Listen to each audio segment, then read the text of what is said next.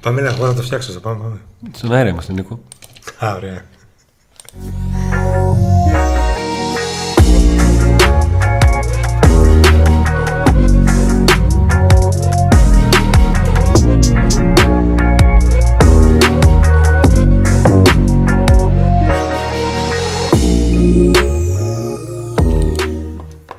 Καλησπέρα.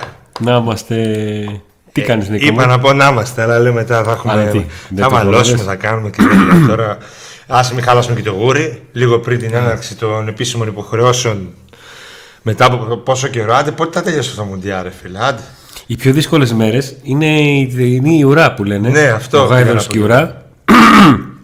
Αυτό είναι το δύσκολο. Πόρε, πάλι στον αέρα είμαστε, Νίκο. Να ορίστε. Ακόμα βήχει. Χαράξει. Κάπου. Πώς κλείνει το μικρόφωνο. Λοιπόν, παιδιά, είμαστε στον αέρα. Ε, σήμερα βγαίνουμε live. Γιατί τους άλλους και οι μαγνητοσκοπημένες που κάνουμε δεν, δεν κάνουμε καθόλου μοντάζ, δεν έχουμε κάνει ποτέ. Δεν ξέρουμε να κάνουμε. Νίκο, ε, μετά από ένα χρόνο κομπών, μετά από ένα χρόνο κομπών, πρέπει να σου πω ότι ξέρω να κάνω μοντάζ, αλλά μας το έλεγε από την αρχή. Θα υπήρχαν εκβόσεις, θα τους είχαμε κάνει επτά φορές. Μετά από... Μεταξύ μας. Σήμερα είμαστε τώρα ένα χρονών και λίγες, λίγων ημερών το Pack Day. Και επειδή είμαστε σε μοροδιακή φάση, αποφασίσαμε να μιλήσουμε για τα μωρά του ΠΑΟΚ, mm. της Ακαδημίας του ΠΑΟΚ. Βέβαια, επειδή είμαστε live, δεν μπορούμε να κάνουμε ένα μονόλογο. Θα πούμε κάποια πράγματα για, τη, για αυτή την μαγική περίπου Κ δεκαεννιά, Κ δεκαεπτά, Κ δεκαεννιά. Κ δέκα ακριβώς, Κ δεκαεπτά, Κ δεκαεννιά εκεί. Ναι, ε, θα πούμε κάποια πράγματα. Αλλά εγώ θα έχουμε συζήτηση και μαζί σας. Εγώ κάποια στιγμή θα κάνω μονόλογο γιατί θέλω να το πω, να ησυχάσω. Αλλά εντάξει, όταν έρθει η ώρα. Προφορά θα βλέπουμε, τι? Θα βλέπουμε αυτή την αυτή συγκεκριμένη χρονιά του δεκαεννιά. Να καλησπερίσουμε λίγο τα παιδιά, ναι. Γιατί βλέπω πολλά σχόλια. Ναι, γιατί είναι ήδη στην, στην παρέα. Λοιπόν, βλέπω εδώ ο, καλησπέρα ο, ο Άκης. Μασαλία, διάβασα το τελευταίο. Καλησπέρα, καλησπέρα στην παρέα από Ασπρόβο ε, Μπρούμπερκ. Έτσι διαβάζετε αυτό, Μπρούμπερκ. Μπρόιμπερκ. Το «ε» και το «ου» είναι «όι». Είναι δύσκολο αυτό. Πρέπει να ξέρει κανένα το μάθεις. Εγώ μόνο το «αι, αι, αι, αι» ξέρω από το Περτορίκο. Δεν ξέρω κάτι άλλο. Περτορίκο. Λοιπόν, like όλοι. Το καλύτερο μήνυμα είναι αυτό, έτσι. Καλησπέρα, Θωμά. Ο Φούξιλί, ο Παουβίτα πετάει φωτιές. Μόλις δεύτερη χρονιά σιγά-σιγά βλέπουμε να οργανώνεται η ομάδα σε ποδοσφαιρικό τομέα. Στην πενταετία θα κάνεις ταμείο. Όταν πλέον Ε, ο ΠΑΟΚ δεν θα έχει ανάγκη να προσθέτει παίκτης εκεί, αλλά είναι όλοι δικοί του. Αλλά όντως είναι ένα πολύ καλό βήμα μετά από μια πρώτη πειραματική και για μένα μέτρια χρονιά, αλλά ακόμα και από αυτήν βγήκαν πράγματα. Καλησπέρα από τη Ρόδο ο Νίκος. Ο Γιώργος λέει: ο Δημήτρης Πόβο ήταν από τα μεγάλα ταλέντα της ομάδας. Τι έγινε και κατέληξε τα είκοσι επτά του να παίζει Super League στον Αλμαπό. Στον αέρα είμαστε, Νίκο. Όντως. Αγόρι μου, δεν γίνεται τώρα όλοι, όλα τα ταλέντα να έχουν πορεία και να, γίνονται, να κάνουν σούπερ καριέρα. Και το ότι παίζει εκεί πέρα, εντάξει. Πολλοί θεωρούν τα, θεωρούν τα ταλέντα, αλλά παίζει ρόλο όταν μεγαλώνουν τι συνθήκες θα συναντήσουν, σε τι φάση είναι αυτή. Πολλά παιδιά που στην ηλικία τους ήταν νούμερο ένα, μετά όταν παίξαμε τους άντρες ήταν αλλιώς τα πράγματα. Όντως. Παίζει λίγο και η τύχη, οι τραυματισμοί, παίζουν πολλά ρόλο σε κάθε. Ε, παιδιά, μπορείτε να μας πείτε τι συμβαίνει με τα τηλεοπτικά κριτήρια της Super League δύο. Καλύπτει βάση ε, κριτηρίων ορισμένους αγώνες και άλλους όχι, τουλάχιστον να βγάζουν τα highlights. Καλησπέρες. Σε ευχαριστούμε ε, πάρα πολύ για την ε, καλησπέρα και για το μήνυμα. Ε, υπάρχει μια προσπάθεια της Super League δύο να κατανείμει τα παιχνίδια με τότε ότι όπως να είναι όλες οι ομάδες ε, καλυμμένες, να μην υπάρχουν κάποιες ομάδες που θα πάρουν πολλά περισσότερα παιχνίδια ε, τηλεοπτικά, αν και σίγουρα υπάρχουν εμπορικά ονόματα και μην βλέπεις μόνο τις μεγάλες ομάδες, υπάρχουν και μεγάλες πόλεις ε, που κάποια παιχνίδια τα οποία ευνοούν και οι ώρες θα προτιμούσαν να μην τα δείχνουν τηλεόραση για να έχουν κόσμο από τα εισιτήρια. Η αλήθεια είναι πως δεν είναι ξεκάθαρο το πλάνο, αλλά ε, όσον αφορά τα highlight που λες, η ΕΡΤ κάποια στιγμή τα συγκεντρώνει ανάλογα με το που στέλνει και για πόση ώρα στέλνει. Ε, αυτό είναι από την Αργεντινή, ε. Αυτό που χάλασες εσύ στο, στο μάτι με την Αργεντινή, όχι, εντάξει. Λοιπόν, ο Σταύρος την καλησπέρα του από την Γερμανία, ο Χρήστος, αυτός ο Τζίμας, ε, θα είναι ο μέση δύο στην κυριολεξία όμως, ας είναι... Ε, καλά και ας μην τον ξεπεράσει ποτέ το κοντό. Μακάρι. Ε, Γιάννης Γιάκος. Καλησπέρα από Μασαλία. Καλησπέρα από Γαλλία. Έλα ρε, καλησπέρα... Γάλλος, ο Γάλλος. Ο Γάλλος από Γαλλία. Καλησπέρα, ναι, όμως. Ποια Γαλλία, ρε φίλε, εδώ υπάρχει άτομο από την Εξωτική Επτάλοφο. Εξωτική Επτάλοφο, ναι, βέβαια, εντάξει, το γράφει με ένα λάμδα. Αν και έχει είπαμε ότι το έχουμε κάνει μόδα τώρα. Ε, αυτό ξεκίνησε το False Nine και το άλλο μας κανάλι που ασχολούμαστε με τα ξένα πρωταθλήματα κτλ. Να λέμε ότι η περιοχή δίπλα ένα επίθετο. Εξωτική, ναι. Εξωτική Επτάλοφο. Ε, ναι, ναι, διαμαντένια. Διαμαντένιο διδημότυχο. Ναι, ναι, ναι, ναι, ναι. Το φάγει αυτή. Το χωτικό είναι, το δημοτικό είναι αχωτικό. Αυτό είναι εξωτικό θρυμό και τέτοια. Μην ξεχνάμε τα like. Καλησπέρα από Ανόβαρο Γερμανίας. Καλησπέρα από το Ασπρόβο Λέστερ. Παντού έτσι. Καλησπέρα από ε, Αντώνη και Νίκο. Καλησπέρα και στις ανιψιές μου που κλασικά δεν χάνουν εκπομπή πλέον. Φλόρινα, ο Μιχάλης και ο Βλαδίμηρος μας λέει: Αντώνη και Νίκο, κάνετε καταπληκτική την αγάπη μου. Και εμείς τα φιλιά μας, τα χαιρετίσματά μας, τα ασπρόμαυρα.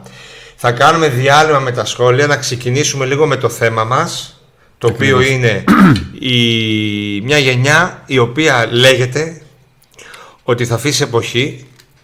Ε... Η Κ δεκαεπτά, Κ δεκαεννιά ε... και κάποιοι παίκτες που παίζουν άμεσα και στις δύο, ακαδημι... και, στις δύο...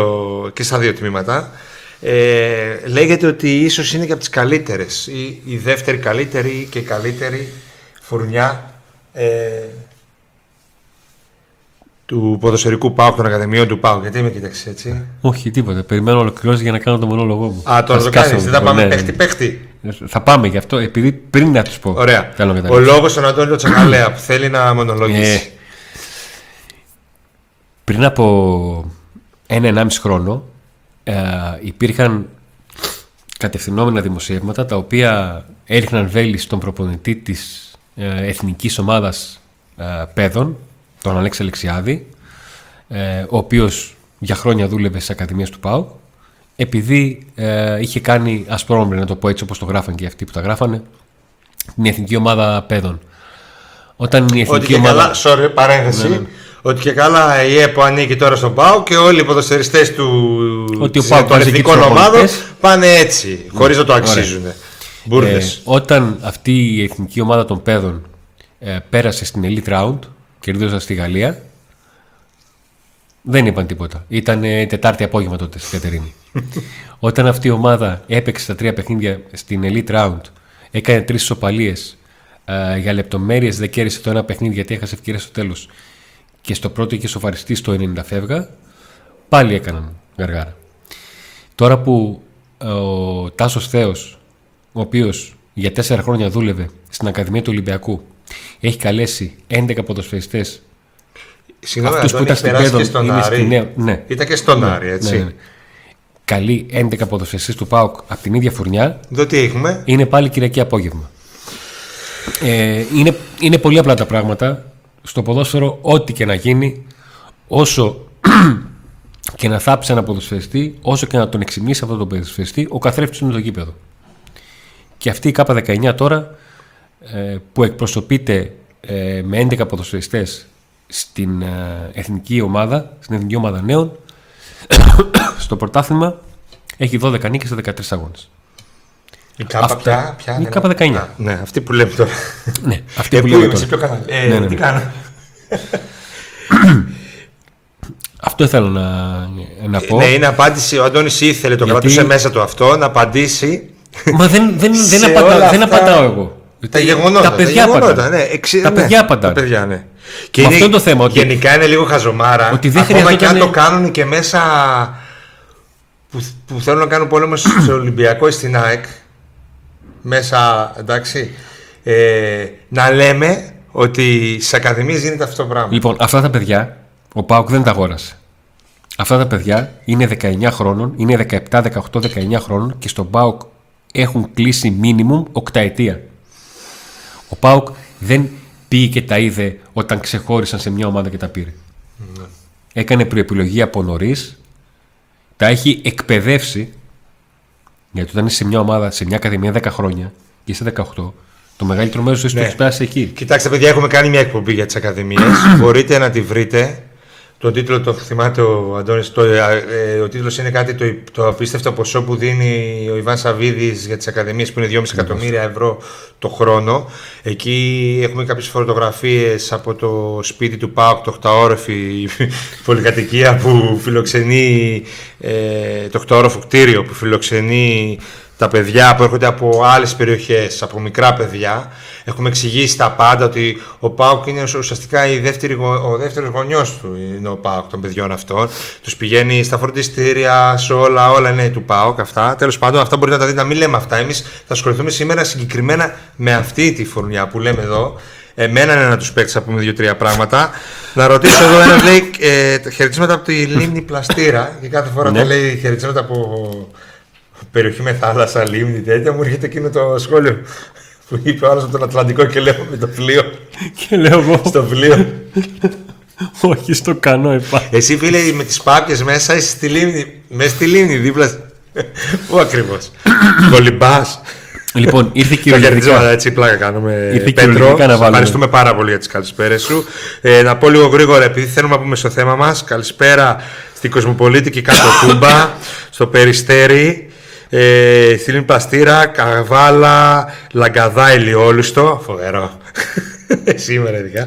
Ε, από τη μακρινή Τούμπα, συνεχίστε έτσι. Λέει από όλου του που ασχολούνται με τον Ρουντά του Πάουκ, είστε με διαφορά πιο ευχάριστη παρέα. Σας ευχαριστούμε. Καλώ τα παιδιά τα δικά μας.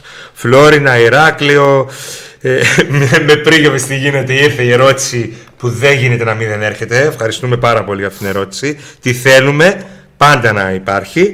Και παιδιά, να γράψετε βιβλίο με τα τελευταία χρόνια του ΠΑΟΚ που αρχίζει να κάνετε ρεπορτάζ. Ψάμε για ΠΑΟΚ. Περιμένω πως και πως το βιβλίο του Μπάνε Πλεύρης. Έχω αγοράσει όλα, έχουν γραφτεί για ΠΑΟΚ. Μπορούμε να κάνουμε μια εκπομπή. Ε, θα περιευτολογούμε λίγο βέβαια σε αυτήν την εκπομπή, αλλά εφόσον το θες, μπορούμε να κάνουμε μια εκπομπή που να πούμε έτσι τις εμπειρίες μας από το ρεπορτάζ του ΠΑΟΚ που κάνουμε εδώ και πάνω από δέκα χρόνια. Θες να κάνουμε δέκα εκπομπές για τις προετοιμασίες. Οι προετοιμασίες που πήγαμε, που ήμασταν μαζί. Και λίγες είναι. Ε, γίνονται λοιπόν, Syria. Λοιπόν, πάμε. Πάμε να βάλουμε τα πράγματα σε μια σειρά, όπως λέω, αλλά αυτή τη φορά κυριολεκτό. Ε, λοιπόν. Τους έχεις με σειρά εδώ που έχω εδώ εγώ το. Τους, το... Ναι, μα, μα και αυτό το έκανα. Που έβαλε το σκονάκι μου. ναι, ναι, ναι, ναι, ναι. Λοιπόν, πάμε. Νιάτος. Αυτός. Ναι, ναι, ναι. Αυτός είναι ο Ευάγγελος Κιάτος. Ακριβώς. Ένας τερματοφύλακας με πολύ καλά σωματικά χαρακτηριστικά. Είναι ένα παιδί το οποίο. Ε, και είχε τα σωματικά χαρακτηριστικά και έχει δουλευτεί. Είναι από τα παιδιά που έχει διαδρομή στον, στον ΠΑΟΚ, σε μια θέση που είναι πολύ δύσκολη. Είναι πολύ δύσκολη για τον ΠΑΟΚ. Παιδιά, κράτα ψέματα. ΠΑΟΚ και Έλληνας τερματοφύλακας ε, είναι δύσκολο να, να δέσει. ΠΑΟΚ και Βολιώτης τερματοφύλακας δεν είναι. Αντώνη. Ο Πασχαλάκης ήταν η εξαίρεση που επιβεβαιώνει τον κανόνα. Δεν ήταν Βολιώτης και όμως τα κατάφερε. Μπράβο το παιδί. Τα κατάφερε. Λοιπόν, ε, είναι τρεις τερματοφύλακες σε αυτή τη γενιά που λέμε τη δεκαεπτά, δεκαεπτά, δεκαεννιά Ακριβώς. Που ξεχωρίζουν. Ε, αυτός είναι ο. Πήγαμε στο δεύτερον. Το δείχνω. Μόλις το πεις θα το πάμε. Ο Σπυρίδων Αγγελίδης. Τι ωραία που τα περνάω. Είναι βασικός της Εθνικής. Ακριβώς. Και αυτός παίξει του ΠΑΟΚ. Τερματοφύλακας του ΠΑΟΚ. Των εθνικών, όχι της Εθνικής, των εθνικών όλων. Των εθνικών όλων των χρημάτων υποδομής. Στην πορεία του. Ε, ε, κάποια από αυτά τα ονόματα, αυτή την εκπομπή κρατήστε την. Και κάποια στιγμή βάλτε την να τη δείτε σε δύο-τρία χρόνια. Πολλοί από αυτούς που παρουσιάζουμε σήμερα, λέγοντας δύο-τρία πράγματα, γιατί αξίζουν αυτά τα παιδιά να τα αναφέρουμε, γιατί μοχθούν και τα παιδιά και ο ΠΑΟΚ για αυτά τα παιδιά. Ε, μπορεί να μας, mm. ε, σίγουρα να μας απασχολήσουν. Δεν το κάνουμε επειδή θα πούμε είκοσι παιδιά όπως και μετά να πούμε δικαιωθήκαμε. Μου ήρθε αυτή... μια ανάρτηση με το δύο χιλιάδες δεκαπέντε και λέει ένα παιδάκι, τον Τζόλι. Ένα παιδάκι που ξεχωρίζει. Α, που ήταν στην, ναι, τότε στην Μπαρτσελώνα, ε. ναι, ναι, ναι. ναι. Ε, ακουγόταν για την Μπαρτσελώνα με τις ακαδημίες που παίζει. Ναι, ναι, ναι. Λοιπόν, Βασίλης Νικολακούλης. Ακριβώς. Και αυτός εθνική, είναι από τη Λάρισα. Έχει... Αυτό το παιδί προσθέθηκε στον ΠΑΟΚ. Ο ΠΑΟΚ τον είδε. Είναι προϊόν σκάουτινγκ. Ακριβώς. Είναι από τα δεκαπέντε τους στον ΠΑΟΚ. Αυτό πρέπει να το καταλήξουμε. Επιτέλους να βρούμε μια λύση. Τι έχει. Ε, με άρχισε να μην δεν, δεν έχει ζωούλα, ε. Δεν έχει. Έλα. Μπράβο, Αντώνη. Συγχαρητήρια. Πάμε στους αμυντικούς. Ναι, αυτό το παιδί είναι από τη Λάρισα, έτσι. Ακριβώς. Και ζει εδώ από τα δεκαπέντε του. Ε, αμυντική, ναι. Νίκος Δελιγιάννης. Αριστερό μπακ. Είναι από την Κατερίνη. Και είναι και αυτός, τι άλλο, διεθνής. Ταλαντούχος. Τι να κάνουμε, από αυτά έχουμε πολλούς. Αριστερά που... παίζει και ο Μάριος Σινανάη, ο οποίος ε, ε, είναι από τα Τρίκαλα. Ελπίζουμε να, τους, να βγάζουμε τις σωστές φωτογραφίες, τα σωστά ονόματα. Αντώνη, αν δεν το κάνουμε θα σε σκοτώσουμε. Όχι.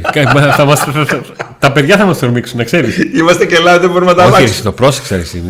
Παίζει από τα αριστερά κι αυτός, είναι από τα Τρίκαλα. Ε, ταλαιπωρήθηκε ακριβώς. Με ένα τραυματισμό, έκανε χείριση στο παιδί. Να του ευχηθούμε να πάνε όλα καλά από εδώ και πέρα. Ακριβώς. Επέστρεψε και είναι μια χαρά. Λοιπόν, ναι. Πάμε σε δεξί μπακ. Τους αριστεροπόδαρους αρχίσαμε, επειδή είμαι εγώ αριστερό χέρι αριστεροπόδαρος. Αρχίσαμε τους αριστερούς. Δεξί στόπερ, ταξιάρχης Φίλων. Ε, ένα παιδί το οποίο ε, θα το πω, όχι ότι παίζει έτσι, όχι ότι ε, είναι τέτοιο, αλλά για να καταλάβετε τι φάση είναι. Ε, αν έχετε δει καθόλου το Μουντιάλ και αν έχει πέσει το μάτι στην Εθνική Αργεντινής ή αν έχετε δει τα τελευταία χρόνια τον Άγιαξ ή τη Manchester United, ο Λισάντρο Μαρτίνες τον βλέπεις ότι είναι ένα εξήντα εννιά, ένα εβδομήντα, μπορεί να λέει ένα εβδομήντα δύο στις μύτες, αλλά παίζει κεντρικός αμυντικός. Τέτοια φάση είναι ο, ο Φίλου. Ένα πολύ δυνατό παιδί. Ε, ένα παιδί το οποίο έχει περάσει πολλές δυσκολίες στη, στη ζωή του. Ένα παιδί που έχει βάλει πλάτη σε όλες αυτές. Μπράβο του. Ένα παιδί που έχει έρθει από τον, στον ΠΑΟΚ τα τελευταία χρόνια και έχει κερδίσει τους πάντες με τη συμπεριφορά του εντός και εκτός αγωνιστικού χώρου. Επόμενος είναι ο Γεωργιάδης. Ναι, ο επόμενος. Οφείλω μία συγγνώμη γιατί τον είχα κάνει λάθος το όνομα την τελευταία φορά που το αναφέραμε το παιδί. Έτσι. Είχα κάνει λάθος. Δηλαδή. Γιατί ο μπαμπάς του ήταν ο Γούχου. Αυτός είναι ο Χουγού. Αυτός είναι ο Χουγού. Έτσι, μπράβο. Χαράλαμπος Γεωργιάδης. Ναι. Ο γιος του Γιώργου. Ο γιος του Γιώργου. Του Γιούχου. Λοιπόν. Του Γιούχου. Του Γιούχου. Ωραίο σαρδάμ αυτό. Ο Γιούχου ήταν από τους καλύτερους ποδοσφαιριστές στην ιστορία του ελληνικού ποδοσφαίρου. Ήταν παικτάρα μεγάλη. Για δύο ποδοσφαιριστές έχω σκεφτεί, για δύο ποδοσφαιριστές έχω σκεφτεί ότι θα ήθελα να κλωνοποιηθεί το ποδοσφαιρικό του μυαλό.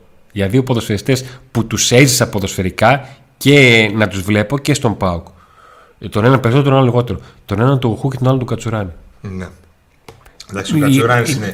Η, η, η, η ποδοσφαιρική αντίληψη που έχουν ο δεν μικρός, διδάσκεται. Ο δεν μικρός θεωρείται. Είναι μπακ. Είναι δεξί μπακ. Είναι δεξί μπακ. Θεωρείται ότι είναι, είναι αρκετά δυνατό ταλέντο. Έκανε ξεχώριση νομίζω πέρσι. Στο, τι παίξαν, το πήρανε στο τελικό κιόλας. Ναι. Και, και γενικά, με την εθνική ε, ξεχώριζε και στην Πέδων και τώρα πλέον θα είναι στην, ε, στην ΕΟ. Και μην πείτε τώρα είναι ο γιος του Γούχου γι' αυτό, όχι. Γιατί παίζουν πολλά παιδιά πολλών παιχτών, όχι μόνο στον ΠΑΟΚ και αλλού και στον ΠΑΟΚ. Το είπα πριν, το είπα πριν. Μπορεί κάποιο παιδί να τον φέρεις γιατί είναι γνωστός σου. Okay. Μπορεί για κάποιο παιδί να επιμείνεις γιατί ναι, είναι γνωστό. Ναι, είναι ο γιος του Γιώργου Γεωργιάδη, ναι. Θα έρθει Γουχου. Κάποια στιγμή που αυτό το παιδί, όσο και να το κανακεύουν, να παίξει παιχνίδια και να το δουν όλοι. Εκεί θα φανεί αν κάνει ή δεν κάνει. Πάμε. Βασίλης Πασαχίδης. Ε, το παιδί αυτό είναι του δύο χιλιάδες πέντε. Ακριβώς. Το δύο χιλιάδες πέντε δηλαδή πόσο είναι? δεκαεπτά. δεκαεπτά. Από Δράμα έχει δράμα. Έρθει. Και παίζει στην ΚΑΠΑ δεκαεννιά. Αυτό ο ΠΑΟΚ ανέκαθεν το είχε. Το να παίζουν μικρότερα παιδιά στις, ε, στις μεγαλύτερες ομάδες ηλικιακά και πάντα να έχει από τους χαμηλότερους μέσους όρους. Και έχει ο ΠΑΟΚ κάνει ένα καλό δεξί, ένα στόπερ δεξιοπόδαρο, όπως ήταν και ο ταξιάρχης Φίλο που είπαμε πριν. Είναι ο, Κώστας, ο Κωνσταντίνος Καστίδης. Εδώ είναι. Ε, ο οποίος επίσης ξεχωρίζει. Ε, να πάμε στους μέσους. Και ο πρώτος είναι ο Ζήσης Τσίκος, ο οποίος είναι αρχηγός της Εθνικής, είναι του δύο χιλιάδες τέσσερα. Ακριβώς. Ε, και είναι από τα παιδιά που ξεχωρίζουν για, στη μεσαία γραμμή, όχι μόνο στον ΠΑΟΚ, αλλά και γενικά σε όλη την Ελλάδα. Είναι παίχτης που Ακριβώς. κάνει τη διαφορά. Ε, μαζί του ξεχωρίζει ο επόμενος. Ε, Ακριβώς. Είναι ο άλλας γιος άλλου. Δείτε τον λίγο. Πείτε yeah. πριν που μου ποιος είναι. Μπείτε στα σχόλια να μου πείτε ποιος πιανού γιος είναι αυτός.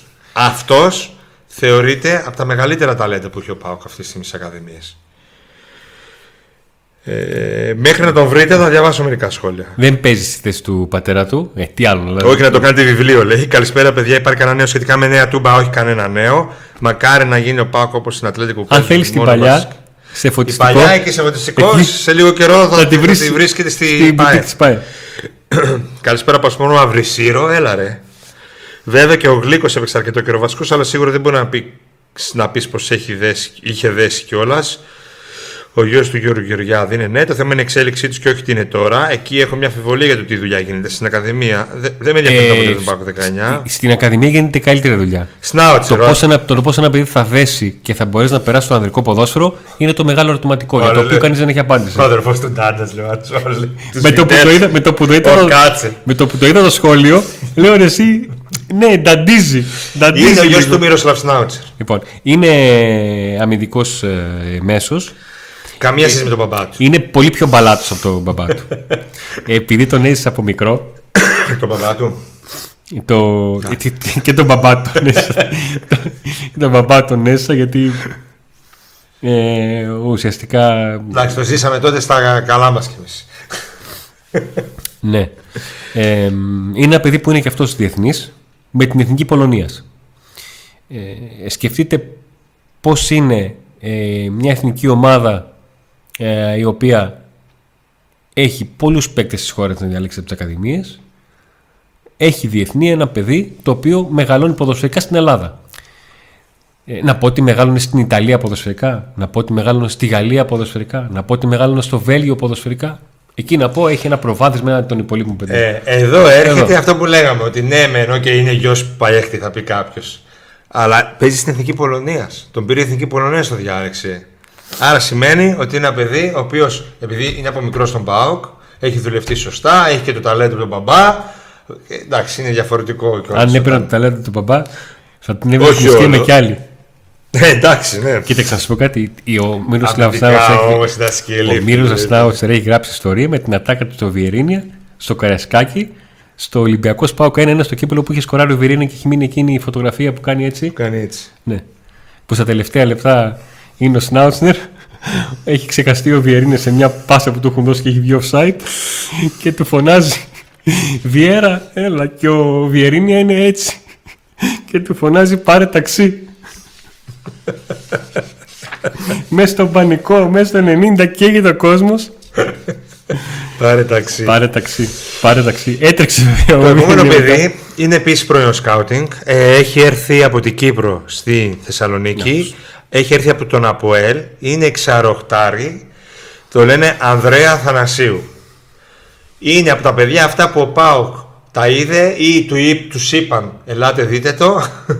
Ξεχώρισε, τον καλούσαν να έρχεται, να παίζει. Συνήθως έτσι γίνεται. Έρχονταν κάποιες προπονήσεις, κάποια μάτσα, έφευγε και κάποια στιγμή αποφασίζεις αν αξίζει. Ακριβώς. Και ξεχωρίζει. Έλα εδώ, μείνε εδώ.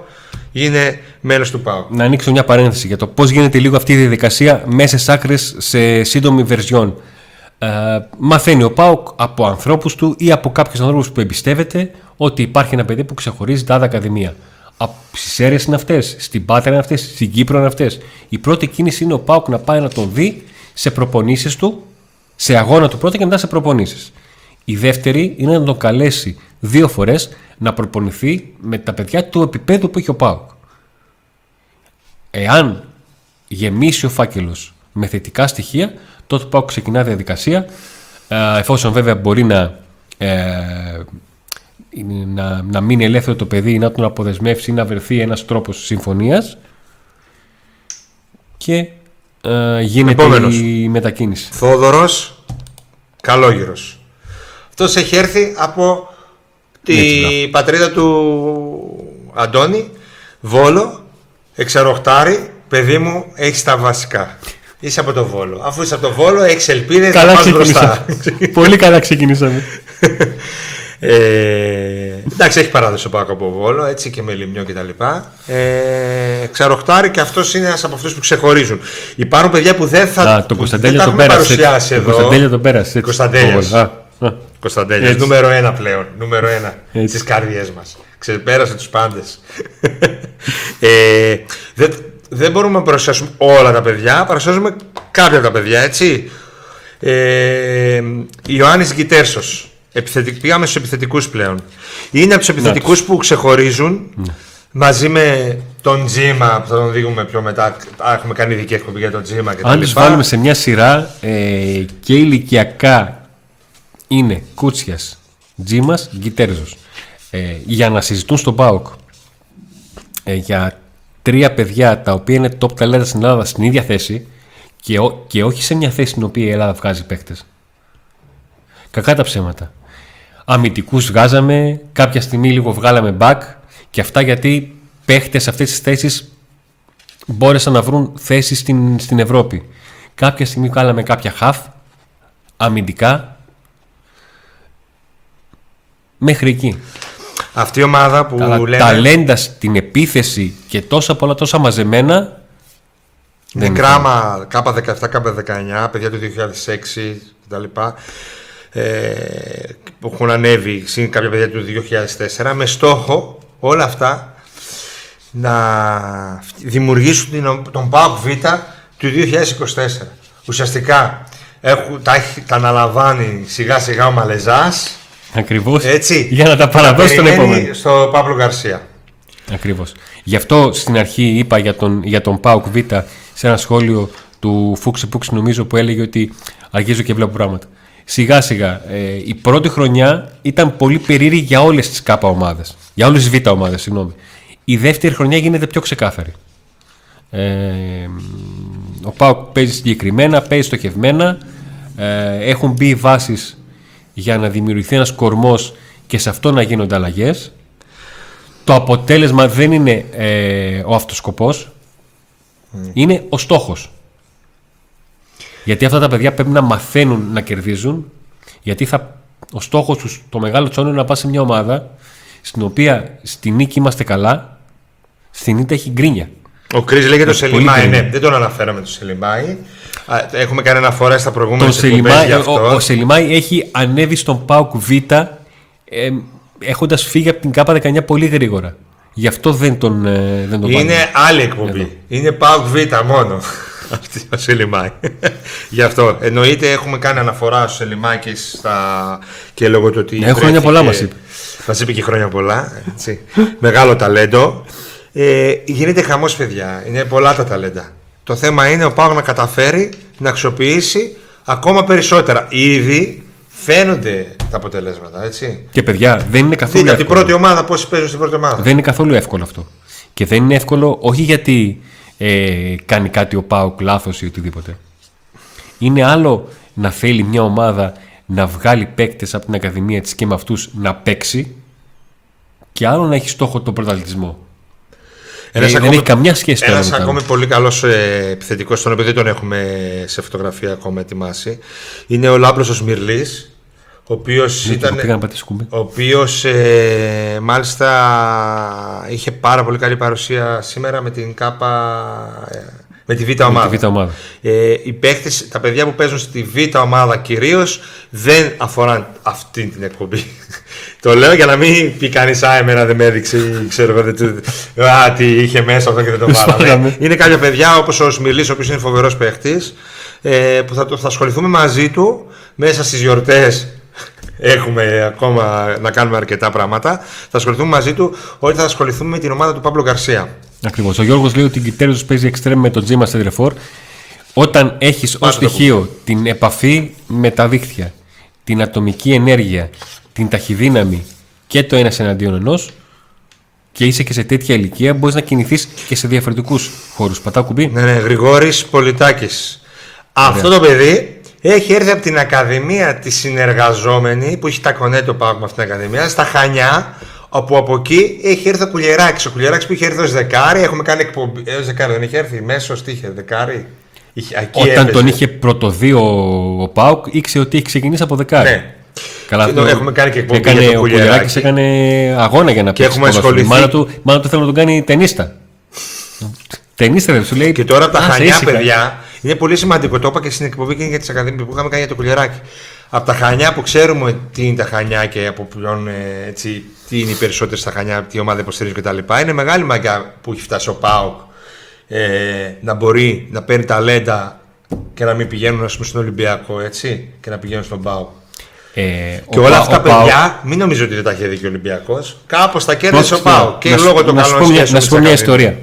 Ε, ο ΠΑΟΚ έχει κερδίσει πολλούς γονιούς που ανεξάρτητα από την οπαδική τους προτίμηση προτιμούν να στείλουν τα παιδιά τους στον ΠΑΟΚ, γιατί, γιατί αρχίζουν και βλέπουν ότι τα παιδιά θα προσεχτούν, τα παιδιά θα πάνε σε μια ομάδα που ανεβαίνει η ακαδημία τους. Ο γιος του, του Θανάση του Κοστούλα, που είναι και αυτός από το, από το Βόλο και από τον Αλμυρό, ε, ο ΠΑΟΚ ήταν πολύ κοντά να τον, να τον αποκλείσει.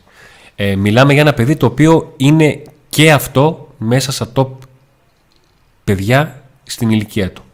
Από τα top. Ε, ο ΠΑΟΚ είχε φτάσει πολύ κοντά στη συμφωνία. Ε, εκεί μπήκε ο Ολυμπιακός, λόγω και του παρελθόντος του Κοστούλα, και τότε ναι. είχε ε, κάνει πίσω ο, ο Κοστούλας και είπε, παιδιά, θα με καταλάβετε, αλλά... Το παιδί αυτό παίζει extreme. Είναι του δύο χιλιάδες έξι. Του έξι είναι. Του έξι πήρα τη μηχανή μου. Ναι, είναι σημικό. Ναι, γι' αυτό. Το δύο χιλιάδες έξι είναι. Πολύ μικρός. Πάμε στον επόμενο. Μανώλης Ιμπράημ. Τα λέω σωστά? Τα έχουμε σωστά, Αντώνη? Ναι. Μανώλης Ιμπράημ. Είναι η εναλλακτική λύση του Κιτέρσου. Έχουμε εκεί. Έχει ο Πάκ πολύ πράγμα. Του δύο χιλιάδες πέντε ταλαντούχος. Ε, τον επόμενο, επειδή παίζει αρκετά στη ΚΑΠΑ δεκαεπτά, απλά θα τον αναφέρουμε. Τον ξέρετε όλοι, έχουμε κάνει ειδική εκπομπή για αυτόν. Δεν χρειάζεται να πούμε πολλά. Στέφανο Τζίμας του δύο χιλιάδες έξι και αυτός του δύο χιλιάδες έξι, αλλά δείχνει να είναι ένα level πάνω από τους υπόλοιπους αυτή τη στιγμή. Αυτή τη στιγμή, γιατί το λέω? Γιατί σε αυτές τις ηλικίες που είναι, είναι ιδιαίτερες, μπορεί ένα παιδί που τώρα καν να μην τον έχουμε αναφέρει, ας πούμε, mm. να κάνει τον μπαμ σε ένα-δύο χρόνια. Γιατί παίζουν πολύ ρόλο και τα σωματικά χαρακτηριστικά. Δηλαδή, ένα παιδί που είναι πιο αναπτυγμένο μπορεί να έχει πιο πολύ δύναμη και έτσι να ξεχωρίζει, αλλά αργότερα να μείνει πίσω και ένα άλλο παιδί να ανέβει. Μπορεί να είναι πολύ μεγάλη διαφορά για να... του. Από δεκαπέντε στα δεκαεννιά, από τα δεκαέξι στα είκοσι. Την κόμενη θα γνωρίσει.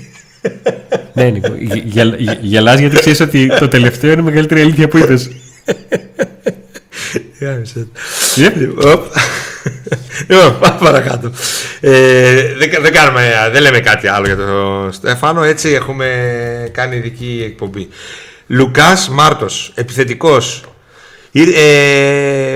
Ήρθε πριν δύο χρόνια στην Ακαδημία του ΠΑΟΚ.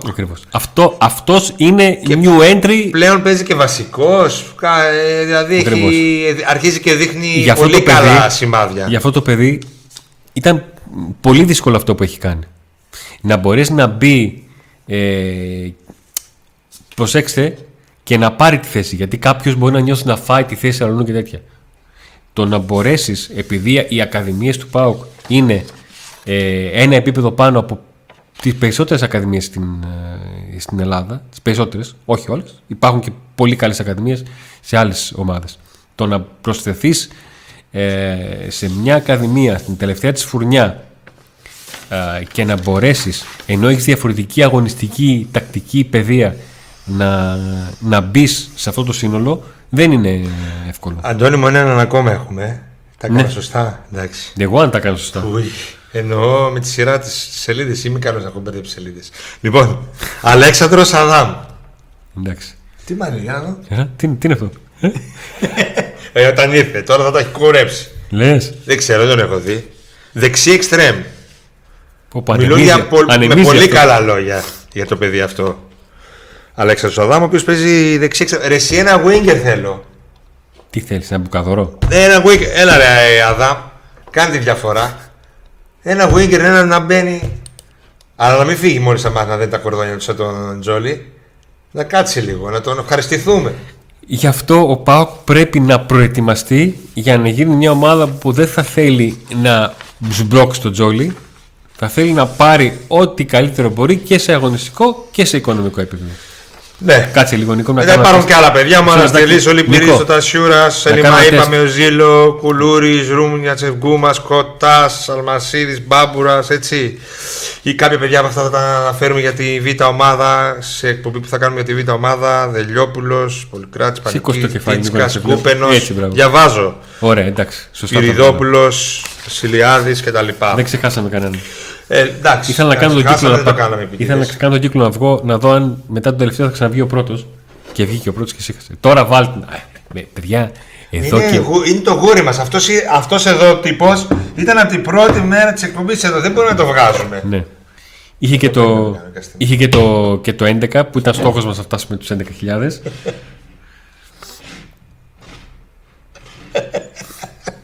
Λοιπόν, σχόλια. Σχόλια. Ωραία, μπορείς να σηκώνεις λίγο το κινητό για, yeah, να... Το κανά, για να μην κάνεις έτσι. Oh. Ας τα διαβάζω εγώ, Νίκο. Το διαβάζω, διαβάζω. Ε... Καλησπέρα, παιδιά, από τη μακρινή. Α, τα διαβάσαμε αυτά. Καλησπέρα, παιδιά. Καλησπέρα από όμορφο Ντίσσελντορφ, στην Ασπρόβο παρέα. Ωραία. Καλησπέρα από Κεφαλονιά. Καλησπέρα, Σπύρο. Λουτσέσκου, θέλεις παίξει δύο παιχταράδες που έχουμε στις ακαδημίες και στο πρώτο πόρο ΠΑΟΚ. Βιτακόπησε μονές και κοίτα να εκμεταλλευτείς την ποιότητα των μικρών της βιομηχανίας παιχτών ΠΑΟΚ. Ε, για τη νέα Τούμπα. Να τα ξανα... Γιατί το λες αυτό. Γιατί το λες αυτό ότι ο Λουτσέσκο έχει μονές και δεν χρησιμοποιεί παίκτες από τον, τον ΠΑΟΚ? Όλους τους χρησιμοποιήσεις. Εκτός από τον Κούτσια. Υπήρχε κάποιο... Εκτός από τον Κούτσια. Γιατί πάει να πεις υπήρχε παίκτης. Όχι, από... όχι. Άλλο ήθελα να πω. Είδες, βιάστηκες. Α. Υπήρχε πλάνο το οποίο δεν ακολουθήθηκε και δεν το ακολούθησε ο προπονητής και το, το έγραψε εκεί που έχει μαύρο χιόνι. Για να καταλάβω. να, να, να κατηγορήσουμε τον Λουτσέσκου, το, το χι Λουτσέσκου, τον οποιοδήποτε προπονητή, για ό,τι λάθη κάνει. Αλλά μην το φορτώσουμε και αυτά που θέλουμε να πιστεύουμε ότι μπορεί. Καλησπέρα, να. Καλησπέρα, παιδιά. Υπάρχει κανένα σχετικά με τη νέα Τούμπα. Έχω κουραστεί να απαντάω σε αυτό. Είναι, αρχίζει και θυμίζει Πρίγιοβιτς αυτή η ερώτηση. Λοιπόν, όταν θα έχουμε νέα για την Τούμπα, εννοείται ότι θα το πούμε πρώτη-πρώτη εδώ. Είναι δυνατόν να έχουμε νέα και να μην, πούμε, μην το πούμε. Είπαμε, η νέα Τούμπα πρέπει να δοθεί λύση με το καφτατζόγλιο. Είναι σοβαρό προμόσιο και να σας φαίνεται αστείο. Τόσα χρόνια δεν δίνει λύση κυβέρνηση με το καφτατζόγλιο. Πρώτον και δεύτερον, τα σχέδια βρίσκονται στα χέρια του Ιβάν Σαββίδη. Αυτός θα αποφασίσει πότε θα παρουσιαστούν. Για να ξεκινήσει αυτή η διαδικασία που προφανώς πιστεύαμε ότι θα γίνει το Σεπτέμβριο. Δεν είναι οι καταστάσεις αυτή τη στιγμή όριμες και έτσι όπως τις θέλει ο Ιβάν Σαββίδης, ώστε να παρουσιάσει τα σχέδια και να προχωρήσουν και τα έργα. Δεν βλέπω να προχωράνε τα έργα. Τουλάχιστον αυτό το καλοκαίρι δεν βλέπω να γίνονται έργα. Yeah. Ε, πάμε παρακάτω. Και είμαι σίγουρος ότι παίζει ρόλο και η κατάσταση στο που υπάρχει ο πόλεμος στη Ρωσία και τα λοιπά, έτσι. Σίγουρα παίζει ρόλο αυτό. εκατό μηδέν, όχι απλά σίγουρα. Ε, δεν χρειάζεται ανάλυση νομίζω. Ε, Σύρο είπαμε, ε, τα είπαμε αυτά. Όντως δύσκολο είναι ο παιδί να παίζει σε ξένη χώρα και να τον έχουν δει στα τμήματα υποδομής στην εθνική τους για το Σνάουτσερ. Μπορεί να μην είχε τεχνική, αλλά επιθέσεις δεν περνούσε κανένας όσο γρήγορα και να τον αντίπαλός του. Καλησπέρα από την Προσοηδία, το κλασικό το μήνυμα. Δεν λείπει ποτέ. Ε, Γκιτέρσου, ναι, τα διαβάσαμε. Mm. Ωραία ανάλυση. Καλησπέρα. Καλησπέρα. Ε, ο Μιχαλίδης πέρα από τον γκολ φάνηκε σε καλή κατάσταση σήμερα. Ε, ο Μιχαλίδης είναι καλά. Έχετε πληροφορίες για Τόλιο από Κάπα δεκαεπτά. Συγκεκριμένα για τον, για τον Τόλιο, όχι. Μόνο ένα level. Α, λέει για τον Τζίμα. Λογικά για τον Τζίμα. Ε, ναι, για τον Τζίμα, λογικά. Τα διαπραγματεύματα των προσώπων πρέπει να έχει ένας δεύτερο ποδοσφαιριστής είναι η ταχύτητα. Παίχτης καλός πλέον χωρίς ταχύτητα δεν υπάρχει σε μεγάλες ομάδες, σε οποιαδήποτε θέση και να παίζει, λέει ο Πέτρος. Πολύ μεγάλη αλήθεια. Τα αθλητικά προσόντα έχουν έρθει στο νούμερο ένα γιατί όλοι παιδιά. Πλέον έχουν. Γιώργος, καλησπέρα, παιδιά. Στίβ λέει για τον Έντο Γκουερίνο. Καλά δεν έκανα και τον έβαλα εκεί. Ε, ναι. Ετοιμαζόμαστε με την Καλαμάτα σιγά-σιγά, ναι. Ακριβώς μπαίνουμε και εμείς σε ρυθμό. Αγωνιστικό, subscribe, καμπανάκι για να σας έρχονται ενημερώσεις πρώτοι. Αν θέλετε να δείτε το, τα βίντεό μας και την περιγραφή του αγώνα Καλαμάτα Πάου που θα την κάνουμε από εδώ. Εδώ, στην παρέα μας, εδώ, στο σουντιάκι μας. Και το πρώτο εντός βέβαια από το γήπεδο της Τούμπας, έτσι όπως πάντα. Θα επιστρέψουμε με χοροδία. Μας. Χοροδία, τη θύρα τέσσερα από πίσω. Τη θύρα τέσσερα. Ε, Νίκο Κανανέου με Πρίγιο. Ένας φίλος μου είπε πως είναι στη Θεσσαλονίκη. Σκέψτε τα ρωτάνε. Για τσιβουρά και μπουρμπουάρα. Οι φίλοι της Παρτιστάν θα ρωτάνε ε, Κανανέου για Μίτροβιτς, γιατί τον είδαμε στη, στο Βελιγράδι προχθές. Καλησπέρα, διαφέρει το πάω για Πρίγιοβιτς και κλαίει. Καλησπέρα, παιδιά, από το Oldenburg, Βόρεια Γερμανία. Α, στα καλά τα κρύα, στα με μείον. Με και με νέα τούμπα τι γίνεται όμως. Ρε, θα σε βρω. Λοιπόν, Τσέκο ε... φραπέ, θα σε βρω. Φραπέ, ρε φίλε. Φραπέ, φραπέ ο, παγωτό, ο, ο, ο Πρίγιοβιτς θα κόψει την κορδέλα στη νέα τούμπα. Σήκασες.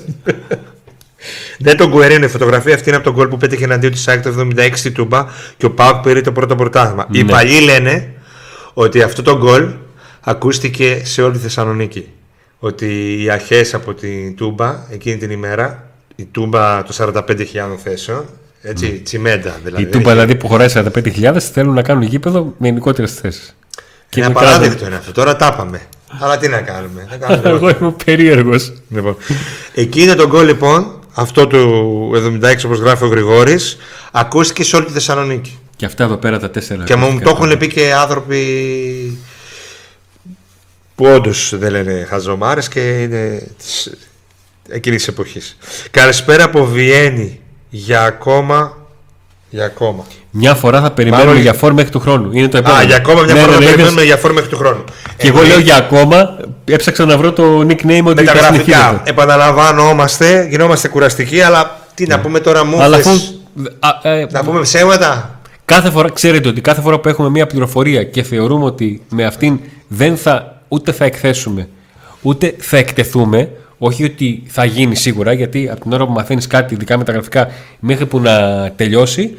Απέχουν... Να, καπάκι πάνω που πήγα να πω, υπάρχει ερώτηση. Πάρα πολύ. Εναλλακτικές εκτός του Φάμπι μας υπάρχουν ή θα εξελιχθεί σε σύριαλη υπόθεση δεκάρι. Μακάρι να βρεθεί κάποιος να λάβει και τον μπάσκετ, ρε παιδιά. Λοιπόν, λοιπόν ο ΠΑΟΚ έχει ως πρώτη του επιλογή το Φάμπι Μαρτίν. Ο Φάμπι Μαρτίν ξέρει ότι ο ΠΑΟΚ τον έχει ως πρώτη επιλογή. Και τον γράφει. Και εντός εικόν, να το πω έτσι πολύ απλά. Το αξιοποιεί μη ρίχνοντας μέχρι στιγμής το κασέ του και τις απαιτήσεις του. Το πώς θα εξελιχθεί αυτό κανείς δεν το ξέρει. Διότι μπορεί ο Φάμπι Μαρτίνς να αποφασίσει, ξέρεις τι, άστο, δεν βρίσκω ομάδα και να μην περιμένω μέχρι τέλος Ιανουαρίου, γιατί μέχρι τέλος Ιανουαρίου θα έχω πέντε μήνες χωρίς ομάδα και εκεί που θα πάω καλό Σεπτέμβριο θα, θα παίξω ή θα βρω ρυθμό. Ας πάω στον πάω έτσι πως είναι τα πράγματα τέλη Δεκέμβρη, να αρχίσω να...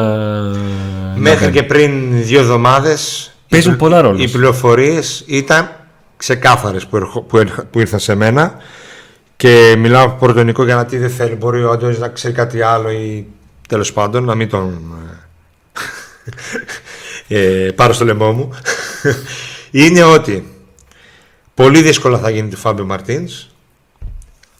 Αν ρίξει απαιτήσεις του, κάτι που σημαίνει ότι δεν θα βρει άλλη ομάδα, μπλα μπλα μπλα, θα αποφασίσει ναι, θα πάω και με πιο λίγα. Αν δεν ρίξει απαιτήσεις του αρκετά, πολύ κάτω από τα εννιακόσια οχτακόσια που ζητάει, που το έχει πει και ο ναι. Αντώνης προηγούμενη κουμπίστη. Οι απαιτήσεις του είναι περίπου εκεί, εκεί. Στο εννιά. Ναι. Ο ΠΑΟΚ ξεκινάει από το έξι, δηλαδή στα δύο τρίτα. Είναι απόσταση που δεν λες ότι φεύγω από το τραπέζι. Αλλά ούτε και ότι δεν είναι εύκολο γρήγορα. Να δεχτεί ο παίχτης. Ναι, γιατί μπορεί να του πεις ένα ποσό του παίχτη που να του αρέσει, αλλά να του εμφανίσει χρήστη ότι αυτά σα δίνω, αλλά τα μισά βασικά και τα άλλα μισά με πόνους. Υπάρχουν πολλές πληροφορίες, πολλές, ε, πολλοί ψήθυροι ότι δεν θα γίνει μεταγραφή. Γενικά θα γίνει μεταγραφή. Γενικά. Και ότι αν γίνει θα γίνει του Μαρτίνς υπό αυτές τις προϋποθέσεις που είπαμε. Mm. Άρα.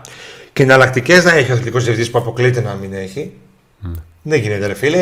Σαν αθλητικός διευθυντής έχεις μια λίστα. Έχεις ναι, έχεις μια λίστα ε, αρχές Δεκεμβρίου. Αυτή η λίστα μπορεί να αλλάξει αρχές Ιανουαρίου. Ναι. Γιατί κάποιος παίκτης μπορεί να πήρε μεταγραφή. Κάποιος παίκτης μπορεί να έγινε βασικός στην ομάδα του γιατί ο παίκτης που είχε μπροστά του πουλήθηκε. Ναι. Τα πάντα μπορεί να γίνουν. Ειδικά όταν μιλάμε για, για Ιανουάριο. Αυτά ισχύουν τη δεδομένη στιγμή, έτσι. Ακριβώς. Ε, τώρα. Λέω ότι δεδομένη στιγμή γιατί ξέρετε ότι στο ΠΑΟΚ, όπως και σε όλες τις ομάδες, κάποια πράγματα μπορεί να αλλάξουν. Κάποιος να χτυπήσει, κάποιος να αλλάξει γνώμη, ο μεγαλομέτωπος να πει κάτι άλλο, να αποφασίσει να δώσει πιο πολλά λεφτά. Ο Λουτσέσκου τελικά να δει κάποια πράγματα στα μάτς και να ζητήσει κάτι άλλο. Οτιδήποτε. Ε, καλησπέρα από το Μπρουμ της Αυστραλίας. Λοιπόν, έχουμε καλησπέρα από Αυστραλία, Αυστραλία και μετά έχουμε από Αμερική. Έχεις δει καγκουρό από κοντά? ε, Όχι, παγόνι έχω δει. Τι σχέση? Και μου, δεν ξέρω γιατί από περίεργο έχω δει παγόνι. Όχι, γάτα έχω δει. Έχω δει παγόνι. Ε, το, το, το, το, το παγόνι. Ε, μου είχε αρέσει πολύ το παγόνι ρε εσύ. Μου χαίρεσε πολύ τον παγόνι που άνοιξε τα φτερά του εκεί. Στην Πολωνία το είδα, στην Βαρσοβία. Πολύ ωραίο ήταν. Και μετά αυτή, ξέρω εγώ, επειδή πήγα κοντά τον δοκόνο πουλ, πουλ, πουλ, μου είπε το τρόμαξες. Πού να ξέρω εγώ πώς θα το κόβω, θα το παγωνίσει η Ελλάδα. Εγώ έχω δει πιγκουίνους. Έχεις δει πιγκουίνο? Σε ζωολογικό κήπο. Πολλούς. Ε... Και βουτούσαν έτσι μέσα. Στο, στο ζωολογικό κήπο. Να κάνουν ουρά, πώς θα δείξει το βίντεο που κάνουν ουρά. Στο ζωολογικό κήπο του το Άρνεμ είχε που είχαμε πάει. Έχουμε πάει κανένα τέσσερα φορές. Δεν πήγαμε στο ζωολογικό κήπο του Άρνεμ όταν ήσασταν εσείς. Στο Λεμούρι. Πήγατε στο Λεμούρι. Όλα αυτά, οι σουρικάτες, τι ωραίες σουρικάτες. Είμαστε Πάουκ Geographic. Αυτός έχει δύο όμως που είναι στο μπρουμ μπρουμ. Βρουμ βρουμ. Τα τρακτέρ. Άλλο είναι αυτό. Η λογική λέει πως το Δεκέμβριο πρέπει να έχονται μόνο έτοιμοι παίχτες. Οκ. Ο Πέτρος Ελλάς, καλησπέρα Πέτρο. Ήρθες να βάλεις την ίδια πόντα στη λογική του Πάουκ. Συγχαρητήρια. Μακάρι να το δεις σύντομα αυτό να γίνεται και να γίνεται συχνά από εδώ και πέρα. Ναι, αυτό λέει η λογική. Πέρα από την πλάκα τώρα. Η λογική έλεγε ότι αν θέλεις ελεύθερο παίχτη, ε, θα έκανες τα πάντα για να τον πάρεις, να τον έχεις τώρα στις προπονήσεις. Να κάνει είκοσι μέρες προπονήσεις και όταν θα μπορεί να παίξει και θα είναι το δελτίο του έτοιμο εκτυπωμένο από την ΕΠΟ, πρώτη Ιανουαρίου του είκοσι τρία, να μπορεί να παίξει. Θα δω, ε, να πούμε. Καταρχήν λέει ο Τάσος, το σίγουρο είναι ότι τον γκολ του Γκουερίνου ακούστηκε μέχρι το Βαρδάρι, γιατί στη Χαριλά ακούγονται για πλάκα και τώρα. Ε, θα δοθεί χρόνο σε κουβαλιάτα και ρικάτο. Θα να πούμε δεκάδα με την Καλαμάτα, τι πιστεύετε? Mm, είναι λίγο ρεπορ... νωρίς. Όχι, ακόμα. Ρεπορτάζ δεν έχω. Είναι λίγο νωρίς ακόμα, παιδιά. Στην επόμενη δεν εκπομπή, έχω ρεπορτάζ για, για, για την δεκάδα. Στην επόμενη εκπομπή στις αρχές τώρα, αυτές τις μέρες, αύριο μετά. Την πάσα αλήθεια σου λέω. Θα κάνουμε εκπομπή και θα αναφέρουμε την ε, δεκάδα. Ε, υπάρχει η, η Άννα γράφει προβλέψει για Τιάγκο Ντάντας. Εγώ πιστεύω πλειο... πριν το πήζα τον Ντάντας. Ναι. Ότι πάνω κάτω μια δεκάδα που είδαμε στην Κύπρο, την πρώτη εκεί, δεκάδα που είδαμε στην Κύπρο, πάνω κάτω μια τέτοια δεκάδα με μικρές αλλαγές θα δούμε. Mm. Η τελευταία δεκάδα που είδαμε στην Κύπρο, χωρίς τον mm. Μουρκ που τον βάλανε μπας και τον πουλήσουν. Κοίταξε, αν σκεφτείς ότι ο Λίρατζης της Αούσης είναι off, ο Κούρτης δεν κάνει προπονήσεις. Άρα έχουμε κάποιους σίγουρους. Ο Μαρ προστατεύεται. Άρα πάμε ο λίγο, ο πάμε Κοτάρσκι, Ράφα Σάστρε, ναι. ε, Ίγκασον με Κουλιεράκη. Βάζεις Μιχαηλίδη, να του δώσεις παιχνίδι. Όχι, όχι. Okay. Παίζεις στο Παουβίτα. Δεν θα παίξει ναι. βασικός τώρα. Είναι μάτς, πρώτο μάτς, ναι, γιατί είναι Κυριακή. Ναι, είναι Κυριακή και παίζεις Τετάρτη. Έχεις δίκιο, έχεις δίκιο. Πάμε παρακάτω μετά. Ε, στους μέσους. Ε, στους μέσους Αγκούστο θα παίξει, πιστεύω. Ξάρι. Εξαροκτάρι εκεί. Φελ, Φελίπε. Μαζί με. Με Φιλίπε. Με Φιλίπε. Και Ντάντας. Και Σβάμπ. Τι θες να κάνεις, να δώσεις ρυθμό εν ώψη του, του, του Αγρανίου? Κάτι ο Ρίδια θα παίξει γιατί θα πανηγυρίζει για το, η κατάκτηση Μουντιάλ. Εξτρέμ θα έχουμε Κωνσταντέλια, χτυπιέταλος με την Αργεντινή. Ε, Δεν θα, εγώ βλέπω Κροατία. Γαλλία, Κροατία τελικά. Το ξέρω Νίκο και εγώ το βλέπω, αλλά μην με γυρίζεις τα μυαλά, μην με κόβεις το νερό. Αλλά η φανέλα της Αργεντινής δεν θα μιλήσει. Άσαμε να πιστεύω. Και καλά, εγώ βλέπω Κροατία, Γαλλία, αλλά πρέπει να μιλήσει φανέλα. τριάντα πέντε χρόνια μιλάει. Ο Μέση τώρα πρέπει να μιλήσει επιτέλους. Ε, λοιπόν, εξτρέμ Κωνσταντέλια και Νάρη και μπροστά Ολιβέρα. Αυτή την ενεκάδα που ψιλοχοντροβγάλαμε, όπως λέει ένας ε, φίλος. Ε, Αντρίγια δεν μπορεί. Δεν είναι, δεν είναι βάση ρεπορτάζ, βάση λογικής. Ακριβώς. Εξωτικό Κάπε Βέρντε, καλησπέρα. Λοιπόν. Η λογική λέει πως το Δεκέμβριο πρέπει να έρχονται μόνο έτοιμοι παίκτες. Ναι. Προβλέψεις για Τιάγκο Ντάντα. Λοιπόν, για ναι, ναι, ναι. Ε, υπήρχε ρεπορτάζ στο μέτρο που αν δεν κάνω λάθος ότι βρίσκεται στη Θεσσαλονίκη ο μάνατζερ του Ντάντας. Πρώτον, δεν το γνωρίζω και δεύτερον, ε, ε, εφόσον ισχύει, ε, χωρίς να έχω κάνει ρεπορτάζ, οποιοδήποτε θα σκεφτόταν, όχι για να έρθει να κλείσει. Έτσι. Η λογική λέει ότι ο ΠΑΟΚ από τη στιγμή που ο Ζωζέ Μπότο στη συνέντευξη που παραχώρησε στους αδέλφους που κάλυψαν την προετοιμασία του ΠΑΟΚ στην Κύπρο ε, τους εξήγησε και τους δημοσιοποίησε το πλάνο απόκτησης του Ντάντας.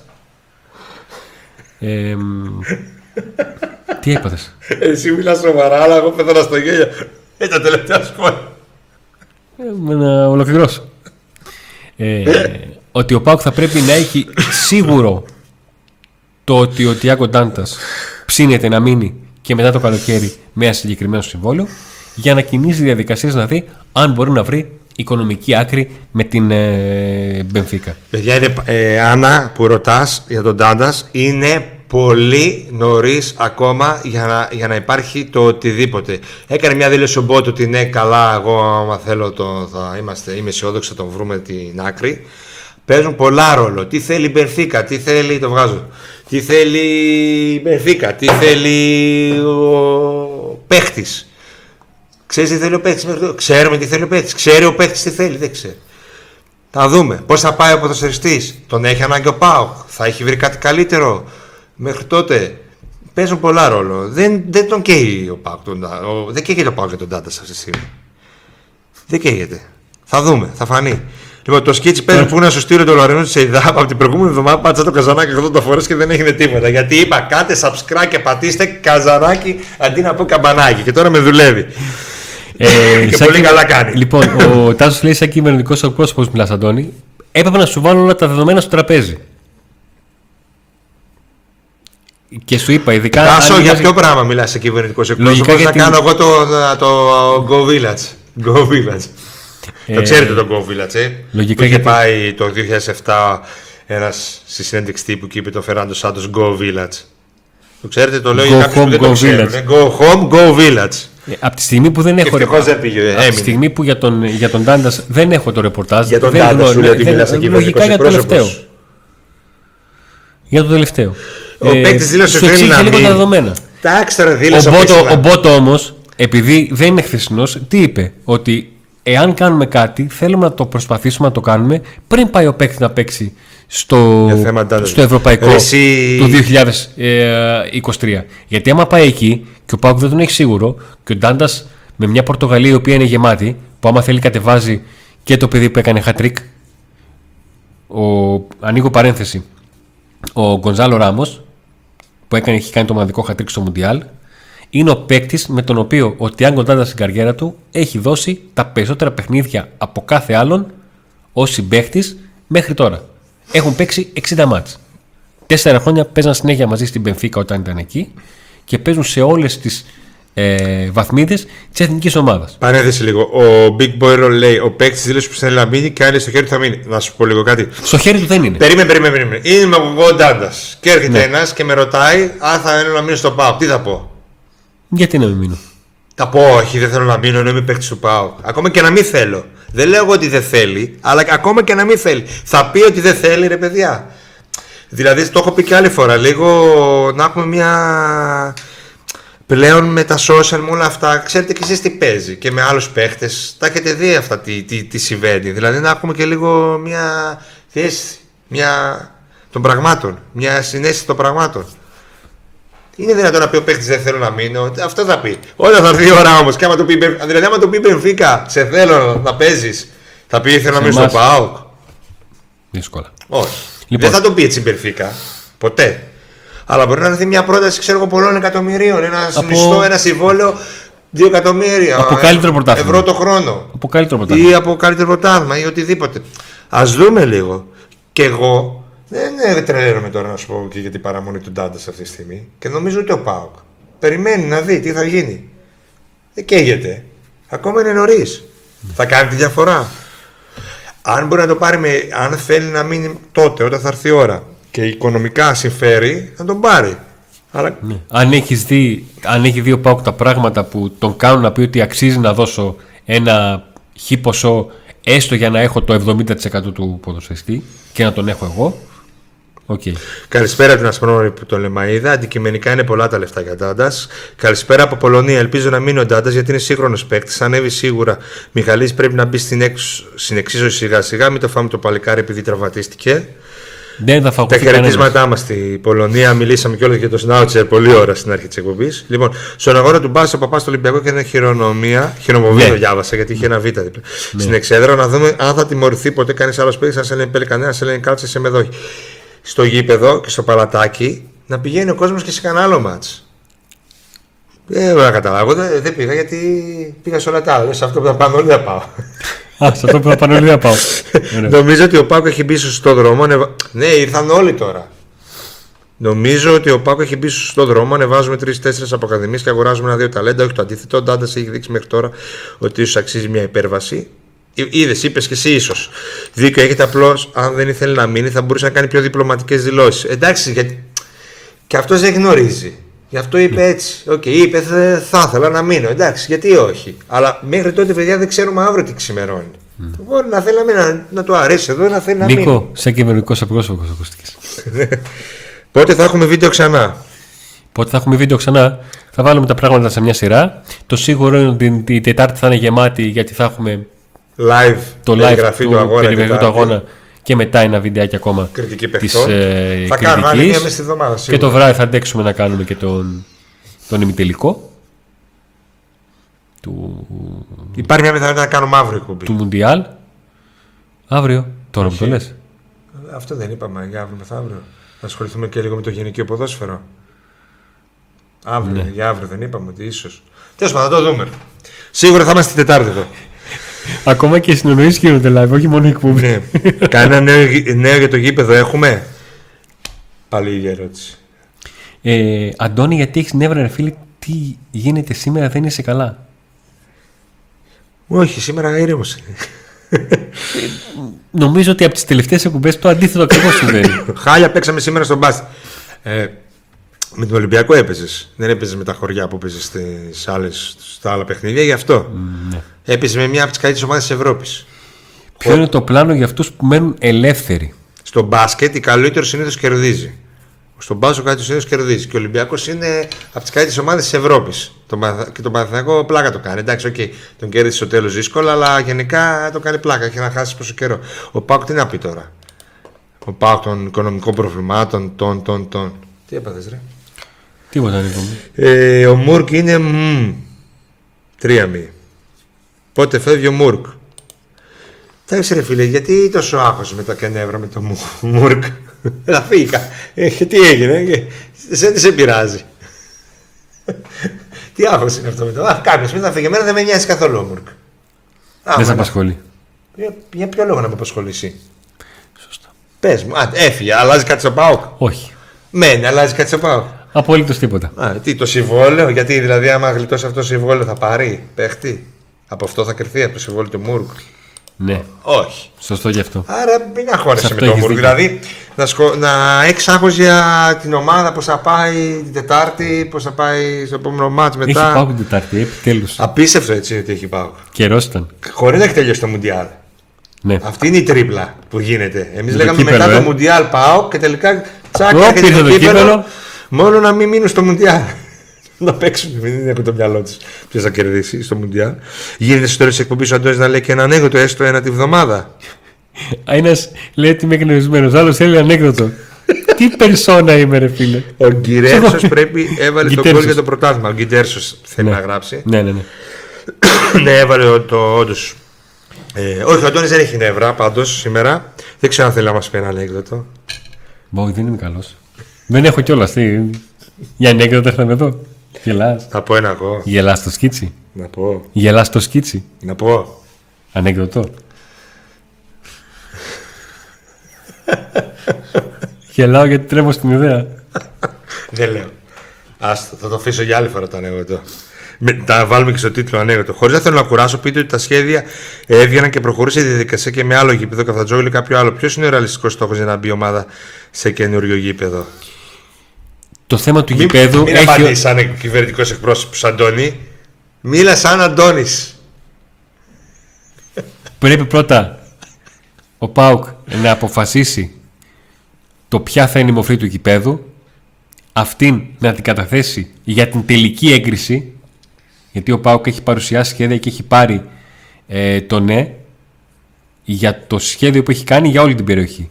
Πρέπει να καταθέσει το σχέδιο με το πώς θα είναι το γήπεδο, να πάρει όλες τις άδειες από Υπουργείο Περιβάλλοντος, από Υπουργείο Πολιτισμού και από άλλα τρία υπουργεία, σύνολο πέντε, αν θυμάμαι καλά, να καθογραφτεί και από εκείνη τη στιγμή, και αυτό παίρνει γύρω στους έξι με οκτώ μήνες στην Ελλάδα, και από εκείνη τη στιγμή να μπορεί να κάνει εργασίες σε όλο το χώρο για τον οποίο θα γίνουν εργασίες, και στο γήπεδο και στο περιβάλλοντα χώρο. Μέσα αυτό το διάστημα που πρέπει να έχει εξασφαλίσει ότι έχει ολοκληρώσει το θέμα της μετεκατάστασής του. Γήπεδο, παιδιά, είναι ένα το Καφτατζόγλιο. Δεν έχει καμία λογική, δεν πρέπει να έχει καμία λογική να πάει ο ΠΑΟΚ σε άλλο γήπεδο. Γιατί άλλο γήπεδο είναι μόνο εκτός Θεσσαλονίκης. Πού θα μπορούσε να πάει ο ΠΑΟΚ, λέω. Πού. Παιδιά, το θέμα του γήπεδου είναι καθαρά θέμα του Ιβάν Σαββίδη. Δεν μιλάμε σαν κυβερνητικό εκπρόσωπο εδώ και λέμε τα πράγματα όπως είναι η αλήθεια. Η αλήθεια ποια είναι? Ότι ο Ιβάν Σαββίδης αυτός έχει τα εκατό εκατομμύρια να τα βάλει για το γήπεδο. Αυτός αποφασίζει πότε θέλει να τα βάλει, πότε μπορεί και πότε είναι οι συνθήκες κατάλληλες να τα βάλει. Αυτό. Και αυτός αποφασίζει πότε θα παρουσιαστούν τα σχέδια, αυτός αποφασίζει πότε θα μπει η πρώτη μπουλντόζα, πότε θα γκρεμιστεί το γήπεδο, αυτός θα δει πότε, πώς, τι. Εμείς να πούμε ότι ναι, παιδιά, το καλοκαίρι θα γκρεμιστεί η τούμπα και θα χτιστεί καινούρια. Εμείς θα τα βάλουμε τα λεφτά, εμείς αποφασίζουμε. Όλα είναι εκεί. Και εφόσον ε, δεν υπάρχουν πληροφορίες, γιατί δεν υπάρχει τίποτα, είναι στα χέρια του Ιβάν, δεν μπορούμε να λέμε βλακίες ε, μόνο τόσες, και μόνο για να πούμε κάτι. Να, να λέμε εδώ χαζά.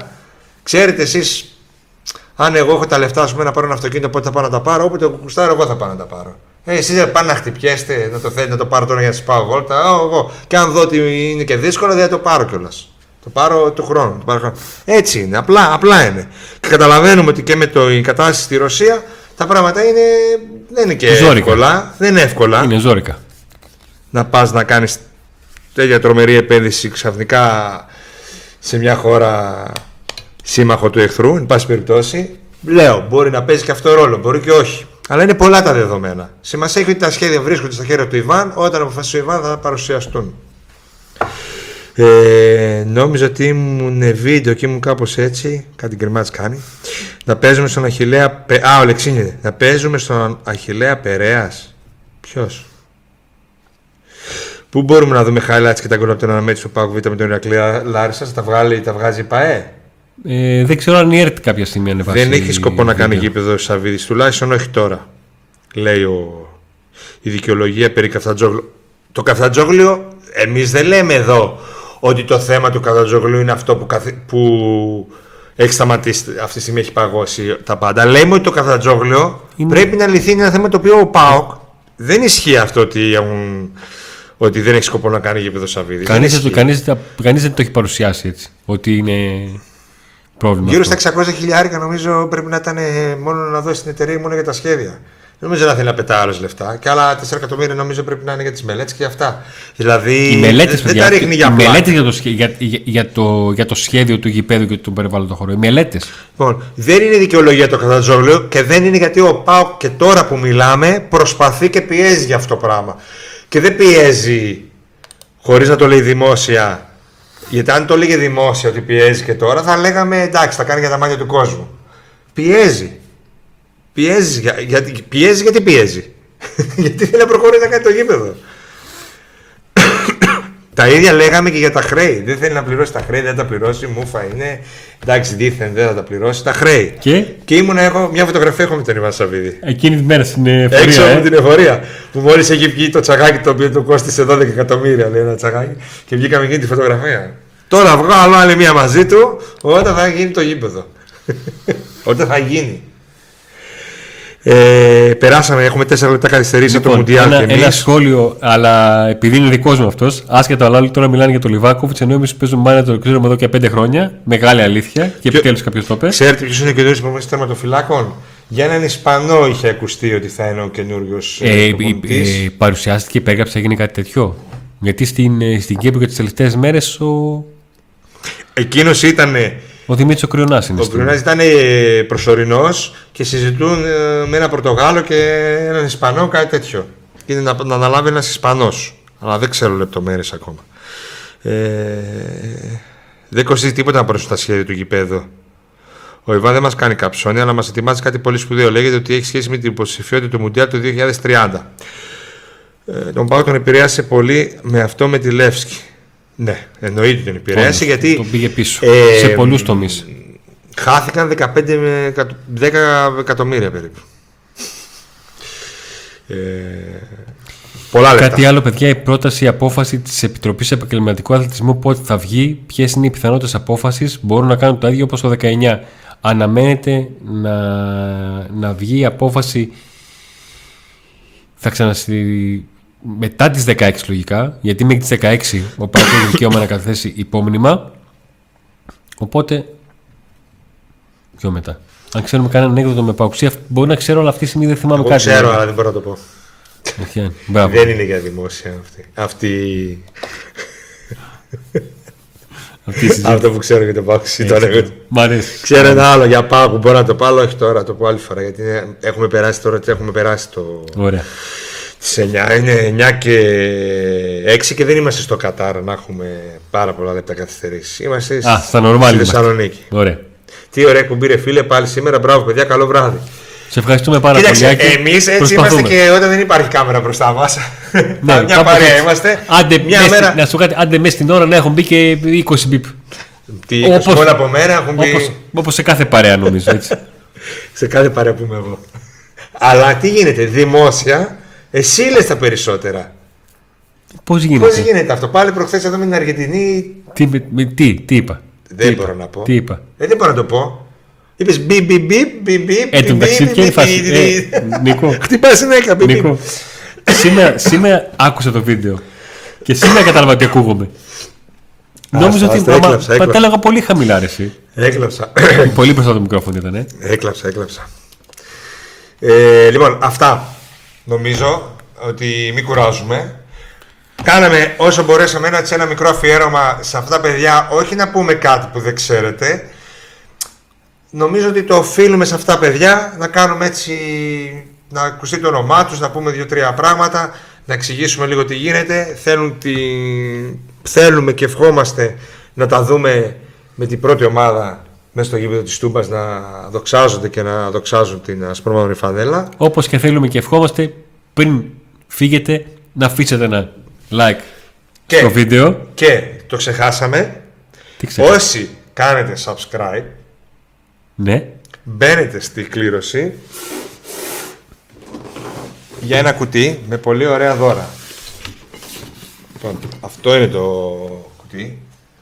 Λοιπόν, μέσα στην εβδομάδα τα δώρα που κληρώσαμε παίρνουν το δρόμο τους. Για Ξάνθη ένας το δεν ένα... έχει απαντήσει για τη φούτερ. Αν δεν μας απαντήσει θα την κληρώσουμε ξανά. Για Ξάνθη το ένα, για Καβάλα το άλλο και περιμένουμε και τα στοιχεία του τρίτου. Λοιπόν, τι έχει λοιπόν, αυτό κουτί. Τι δεν έχει. Μπιο φρέσκο, βιολογικά προϊόντα. Τα οποία τα βρίσκεται τη... στην μπουτίκ της ΠΑΕ. Στη συνεργασία με την ΠΑΕ ΠΑΟΚ. Είναι και χορηγός στην ΚΑΕ. Είναι χορηγός στην ΚΑΕ και έχει συνεργασία με την ΠΑΕ ΠΑΟΚ. Έλα Νίκο, μπορείς. Λοιπόν. Μπισκότα, χυμή, παστέλια.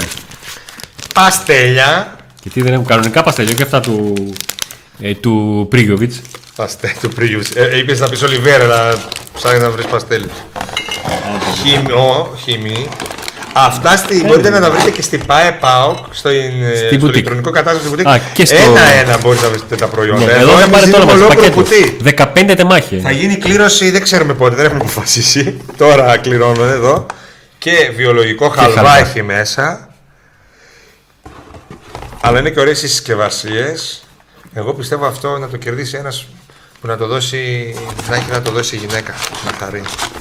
Να πει να είμαι ΠΑΟΚ, με σε πρίζω με τον ΠΑΟΚ, αλλά να. Ναι, θα το εκτιμήσει. Θα το εκτιμήσει, ε, καλά. Ναι. Ε, για λίγες ώρες. Έτσι. Για λίγες ώρες να το κρινιάζει. Λοιπόν. Τα πάμε όλα. Μισογίνησα, μας ακούει καμιά γυναίκα να μας βρίζει. Όχι, πλάκα κάνουμε, χαβαλέ, εντάξει. Αυτά είναι μεταξύ ανδρών. Λοιπόν, φινάλε, η Εύη ήρθε και εδώ. Όχι, μα πάνω που είπαμε. Είδες, Νικολάκη, στεναχωρήθηκες με την Αργεντινή. Όχι, ρε, γιατί. Αργεντινή είμαι εγώ. Τη συμπαθώ. Δεν έχω πρόβλημα με την Αργεντινή, αλλά λέω από την αρχή ότι η Γαλλία θα το πάρει. Και το Μαρόκο το είδα καλό με το Βέλγιο και από τότε έλεγα τον Αντώνη το Βέλγιο θα προχωρήσει, δεν με πίστευε. Η Κροατία είναι σοβαρή ομάδα. Θα δούμε, κάνει κλήρωση κομμάτι-κομμάτι να είναι περισσότερο. Ένα, ένα παστέλι. Ένα παστέλι. Είπα, είπαμε, εντάξει. Λοιπόν, παιδιά, αυτά. Ευχαριστούμε πάρα πολύ. Να είστε καλά. Θα τα πούμε πολύ σύντομα, παιδιά.